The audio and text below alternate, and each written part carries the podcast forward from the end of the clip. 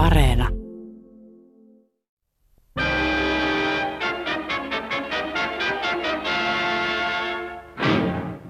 Miten työelämä muuttuu seuraavan 24 vuoden aikana?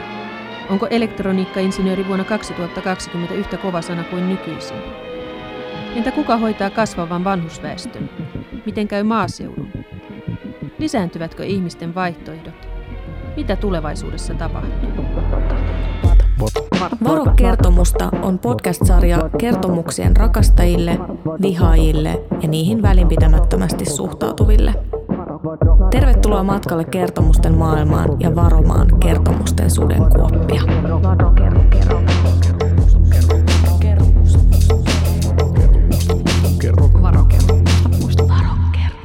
Olemme saapuneet Varo-kertomusta podcastin viimeiseen jaksoon. Tämä ei kuitenkaan ole päätepiste, vaan vasta alku. Puhumme tänään nimittäin tulevaisuudesta. Onko tulevaisuus muuta kuin kertomus? Onko kertomuksella tulevaisuutta?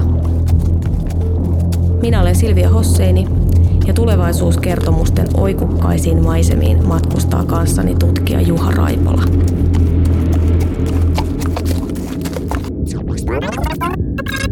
Kun kieli vetäytyy, itsesuojeluvaisto alkaa vetää ihmisiä pois kielen ja kirjallisuuden ääreltä.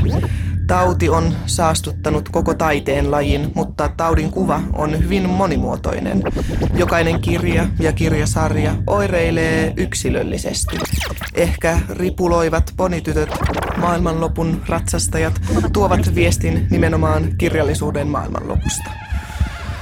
Mutta ei kieli itse köyhdy päinvastoin. Kielestä on tullut kyltymätön, kaivoja myrkyttävä oligarkki. Olemme upottaneet kieleen jo miljardeja. Se nylkee meidät elävältä ja rutistaa kuiviin. Turha suunnitella tulevaisuutta. Tuhlata aikaa kevätkylvöihin. Yhdessä yössä se kaikki on mennyttä. Mikään mahti maailmassa ei ole kieleltä turvassa.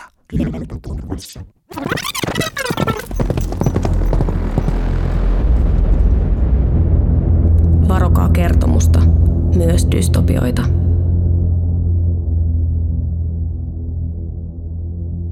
Onko olemassa jotain semmoisia tulevaisuuskertomuksia, jotka on kirjallisuuden tutkijan näkökulmasta vaarallisia? Mä oon itse puhunut tällaista katastrofivinoumasta. Mm. Meillä on tietynlaisia niin kuin mallitarinoita ehkä siitä, että miltä katastrofi näyttää. Ja ne ei välttämättä vastaa hirvittävän hyvin sitä, sitä niin kuin todellisuutta, että mikä niin kuin esimerkiksi ekologisten niin kuin kriisien tuottama todellisuus nyt sitten on. Eli meillä on varsin niin kuin rajattu määrä keinoja sen tulevaisuuden kertomiseen. Mm. Tulevaisuudesta on ylipäänsä vaikea puhua minä muuna kuin kertomuksena, mihin tavallaan tuossa äsken, äsken viittasitkin. Ää, mutta kuinka hyvin kertomus ää, noin niin kuin jonkin tällaisen tapahtumaketjun jäsentäjänä sopii tulevaisuuden käsittelyyn? Kertomukseen kuuluu aina asian rajaaminen ja tietynlainen johdonmukaisuus. Onko siinä jotain vaaroja, että, että me halutaan, että tietyt asiat ikään kuin johtuu jostain ja seuraa jostakin – No mä oon itse asiassa vähän eri mieltä siitä, että niin kuin kertomus olisi nimenomaan se, se niin kuin väline tulevaisuuden hahmottamiseen. Se, on, se on tavallaan meillä ehkä ollut se modernin ajattelun väline tai visio siitä, että mitä tulevaisuus on. Se, että se on jotain ihmisten kuvittelemaa, jotain niin kuin sellaista, mistä me, me niin ihmisinä jonkunlaisena tällaisena abstraktina kokonaisena ihmiskuntana voidaan muokata halutunlainen. Mm.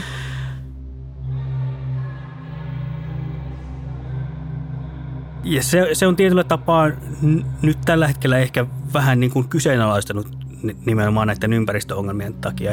Eli näyttää siltä, että se, se ei olekaan se tulevaisuus ikään kuin meidän hallussa, vaan se on, on jotain materiaalista, joka tapahtuu riippumatta niistä kertomuksista. Se tulee, ilmastonmuutos tapahtuu, vaikka me kerrottaisiin niin kuin minkälaisia tarinoita siitä. Mm. Eli se on jotain meistä riippumatonta myös se tulevaisuus. Eli siihen ollaan tällä hetkellä heräämässä. No millaisia kertomuksia esimerkiksi ilmastokatastrofista siitä pitäisi kertoa? Mikä olisi sellainen niin kuin toimiva, toimiva kertomus tai toisaalta onko jotain muuta tapaa puhua ympäristöongelmista, vastuullisuudesta, kuluttamisesta kuin kertomus, joka olisi jotenkin hyödyllisempi tai, tai enemmän niin kuin veisi oikeanlaiseen toimintaan?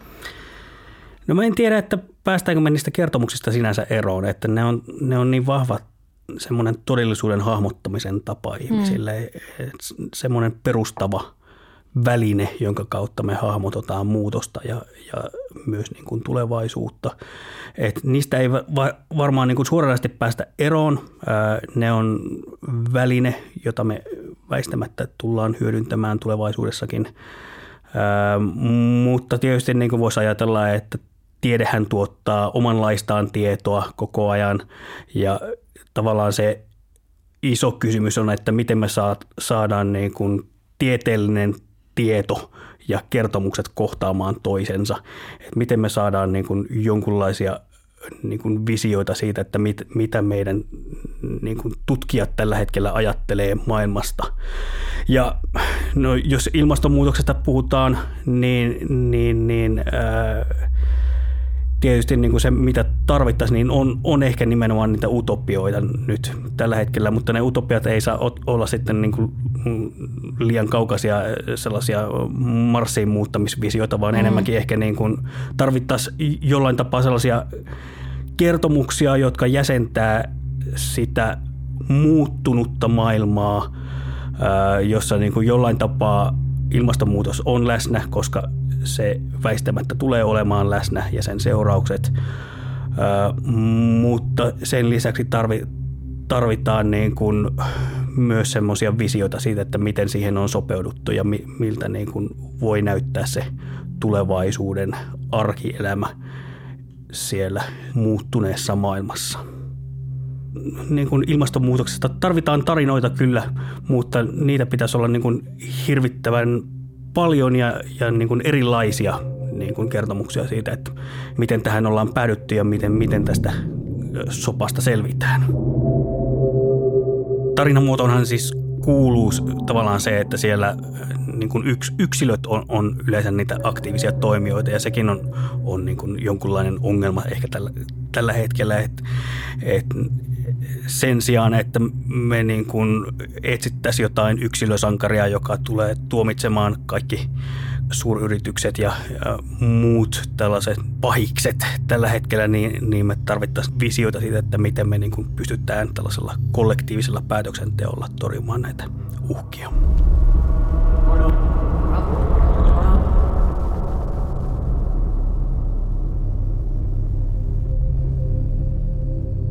Kun tarpeeksi kauan ihmisille painotetaan, että tuota, maailmanloppu on tulossa, niin jossain kohtaa iskee sellainen fatalistinen ajatus, että eihän tälle koko hommalle voi tehdä yhtään mitään. Mm. Että kaikki menee niin kuin tulee menemään, eikä kenelläkään oikeastaan niin kuin ole sellaista varsinaista toimijuutta tämän asian suhteen. Tämä on ehkä semmoinen yksi uhkakuva siinä, jos jollain tapaa vähän niin kuin väärällä tapaa hahmotetaan niin kuin kertomusten kautta tulevaisuutta. Että jollain tapaa me jäädään ikään kuin sellaiseen asemaan, että kuvitellaan, että mitään ei pysty oikeastaan enää tekemään. Miltä tulevaisuus näyttää tulevaisuuden tutkijan silmin? Saara Harju keskustelee kertomuksista Mikko Duuvan kanssa. Tämän koko sarjan tarkoituksena on ollut pohtia erilaisten kertomusten ja kertomusskeemojen roolia siinä, miten me hahmotetaan maailmaa. Eli nyt puhutaan tulevaisuudesta. Mä istun Sitran tulevaisuusasiantuntija Mikko Duvvan kanssa täällä Annantalon tulevaisuuslaboratoriossa, jossa on tulevaisuus voimakkaasti läsnä tässä lasten muodossa. Meidän on tarkoitus pohtia, että mikä on kertomuksen ja tulevaisuuden suhde. Onko tulevaisuus muuta kuin kertomus ja toisaalta onko kertomuksella tulevaisuutta? Ja jos on, millainen on tulevaisuuden kertomus? Mikko Dufva, millainen merkitys kertomuksilla on tulevaisuuden rakentamisessa? Aivan keskeinen me- merkitys, että tulevaisuutta ei määritelmällisesti ole olemassa, joten periaatteessa meillä on vain erilaisia näkemyksiä siitä.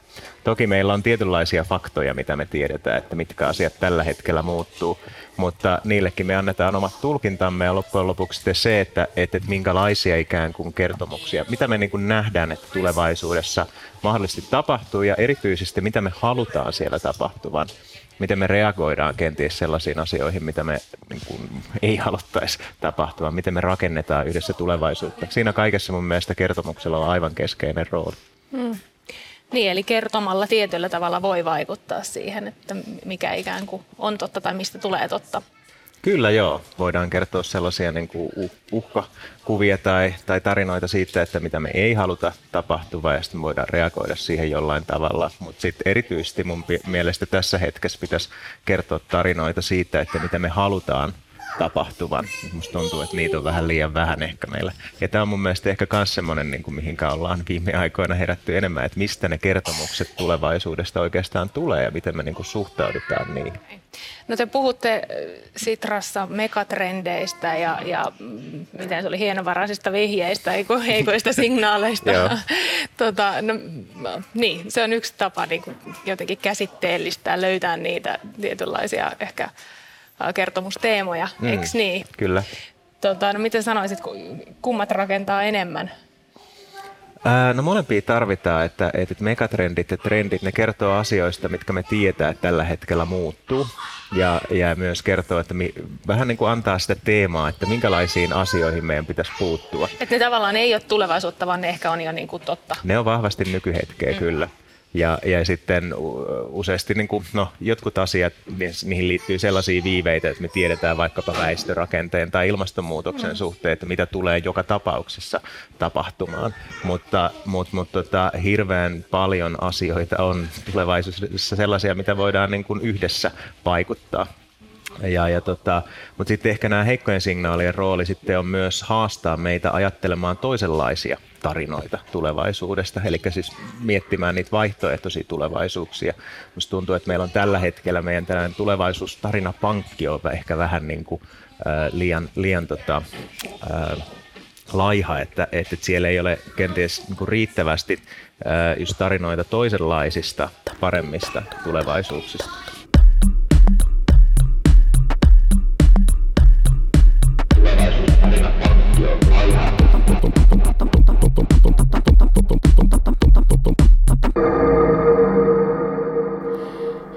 Millainen on kertomusmuodon tulevaisuus? Onko tulevaisuuden kertomus tällainen sirpaleinen ja meemiytynyt? Ajattelisin, että niin kuin kertomusmuoto sinällään on sellainen niin kuin ihmiselle universaali niin kuin maailman hahmottamisen tapa. Eli kertomuksen perusrakenteet varmaan pysyy meidän kulttuureissa huolimatta näistä niin kuin median muutoksista. Eli me hahmotetaan ihan samalla lailla kertomusten kautta maailmaa kuin, kuin aina ennenkin. Mutta tietysti niin kuin kaikenlaiset niin kuin uudet mediamuodot niin kuin muokkaa niitä välineitä, minkä kautta me viestitään ja minkä kautta niin kuin niitä kertomuksiakin voi esittää. Mm, Onko tämä ajatus siitä, että kaikki on muuttunut fragmentaariseksi itse asiassa vain tämän ajan kertomus? Tämä fragmentaarisuus sinänsä on ehkä niin kuin jollain tapaa varmasti totta. Me, meillä on niin kuin muuttunut ehkä meidän mediaympäristö sellaiseksi, että meillä ei niin paljon niitä jaettuja kokemuksia sinällään enää, enää niin vahvasti ole. Eli sanotaan nyt vaikka, että lineaarinen televisio esimerkiksi on niin kuin mahdollistanut tällaisia jonkunlaisia niin kuin jaettuja kulttuurikokemuksia ja tietynlaisia niin kuin kertomusmallejakin jopa nyt mediamaailman muutos varmaan niin kuin jollain tapaa sitä niin kuin tietynlaista fragmentaarisuutta kyllä meille tuottaa, että ihan samanlaisia niin kuin tällaisia jaettuja kokemuksia meillä ei, ei välttämättä ole enää kuin aikaisemmin.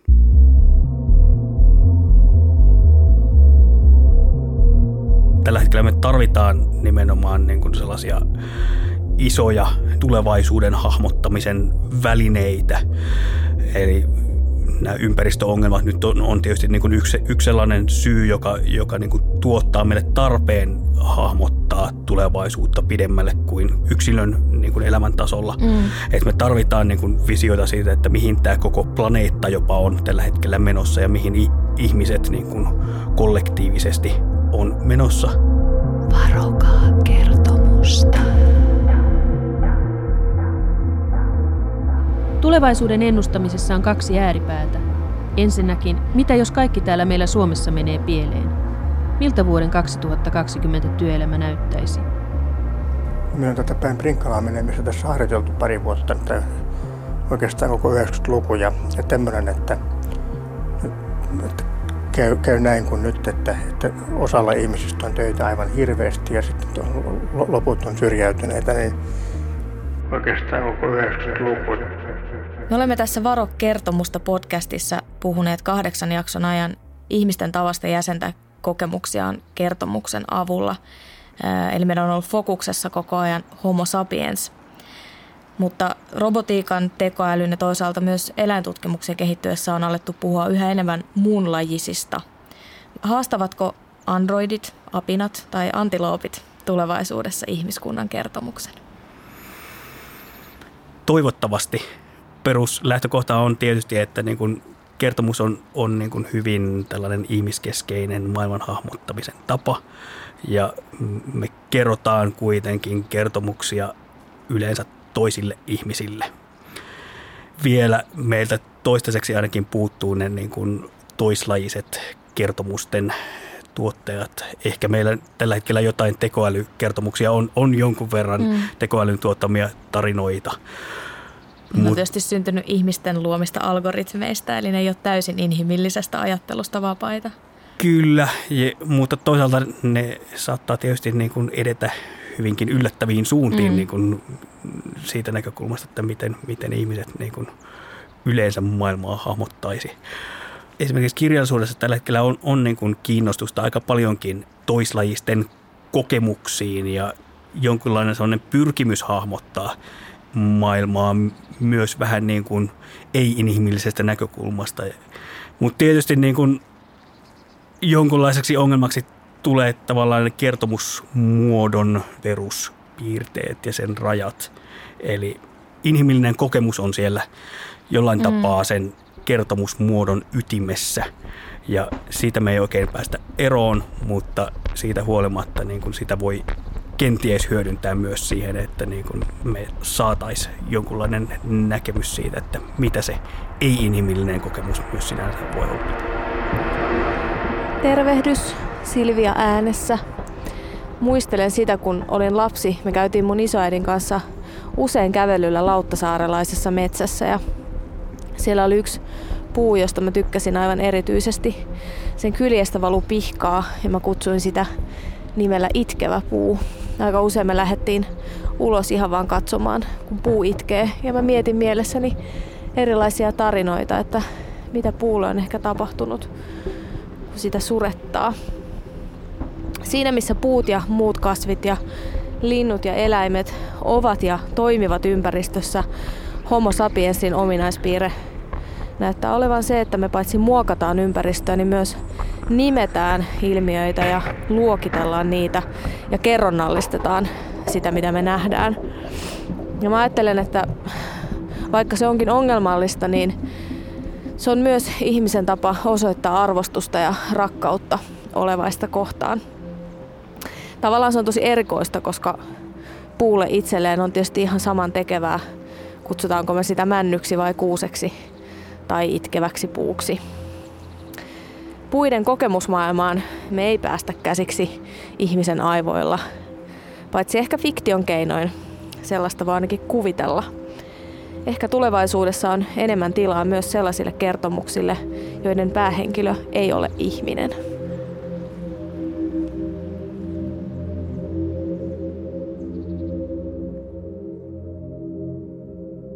Uskotko siihen, että perinteinen kertomus säilyy tulevaisuudessa edelleen vai määritelläänkö ylipäänsä kertomus vaikka sadan vuoden päästä ihan, ihan toisin? Todennäköisesti kertomukset tulee muuttumaan, koska se on ainakin niin kuin tällaista kirjallisuushistoriallisesta näkökulmasta ihan sel- selkeää, että niin kuin eri aikoina tuotetaan erilaisia kertomuksia ja, ja niin kuin jäsenetään maailmaa eri tavalla kertomusten kautta. Toinen kysymys siitä, että niin kuin muuttuuko ne kertomuksen määritelmät, niin se on ehkä sitten enemmän, enemmän tällainen niin kuin tutkimuksellinen kysymys. Ja jos me tällä hetkellä ajatellaan, että se tyypillisin kertomus on ikään kuin kokemuskertomus, niin se, se, siinä ajatuksessa on taustalla tietysti niin kuin se, että me hahmotetaan nimenomaan kertomukset tällaisena kognitiivisena työkaluna ihmiselle. Eli, eli niin kuin ne on jotain sellaista perustavaa, jonka kautta me niin kuin maailmaa ja sen muutosta hahmotetaan ylipäätään. Tokihan akateeminen tutkimus kehittyy aina ja, ja tuota, se on aika vaikea sanoa, että mi, mitä sadan vuoden päästä. Turha suunnitella tulevaisuutta. tulevaisuutta.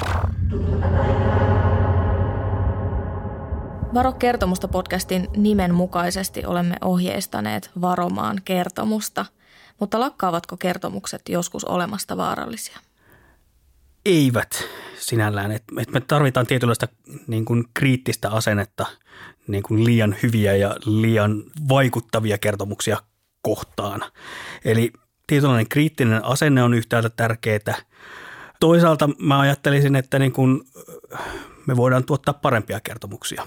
Ja se parempi kertomus, mitä, mitä se tarkoittaa, niin eh, ehkä se tarkoittaa myös sitä, että se on ikään kuin rakennettu sinne kertomuksen sisään tämä kriittisyys. Eli jollain tapaa niin kuin tiedostetaan se riski, että kertomuksia voidaan käyttää niin kuin meihin vaikuttamiseen. Ja kertomukset ei varmasti ole häviämässä mihinkään. Se, se on ehkä se niin kuin peruslähtökohta, että väistämättä me niin kuin tuotetaan edelleen niitä sellaisia tunteisiin vetoavia ja muilla tavoin meihin vaikuttavia tarinoita. Toivoisin ainakin, että niin kuin me löydetään jossain kohtaa kriittiset välineet siihen, että me pystytään tunnistamaan se, että milloin meihin vaikutetaan kertomusten kautta ja, ja kyetään torjumaan niitä pahimpia uhkakuvia, mitä, mitä tähän sisältyy. Totta, totta, totta, totta. Oliko se varokaa? Olet kuunnellut Varo-kertomusta podcastia. Sarjan viimeisessä jaksossa olemme puhuneet tulevaisuuden kertomuksista ja kertomuksen tulevaisuudesta. Minä olen Silvia Hosseini ja seurannani oli tuttu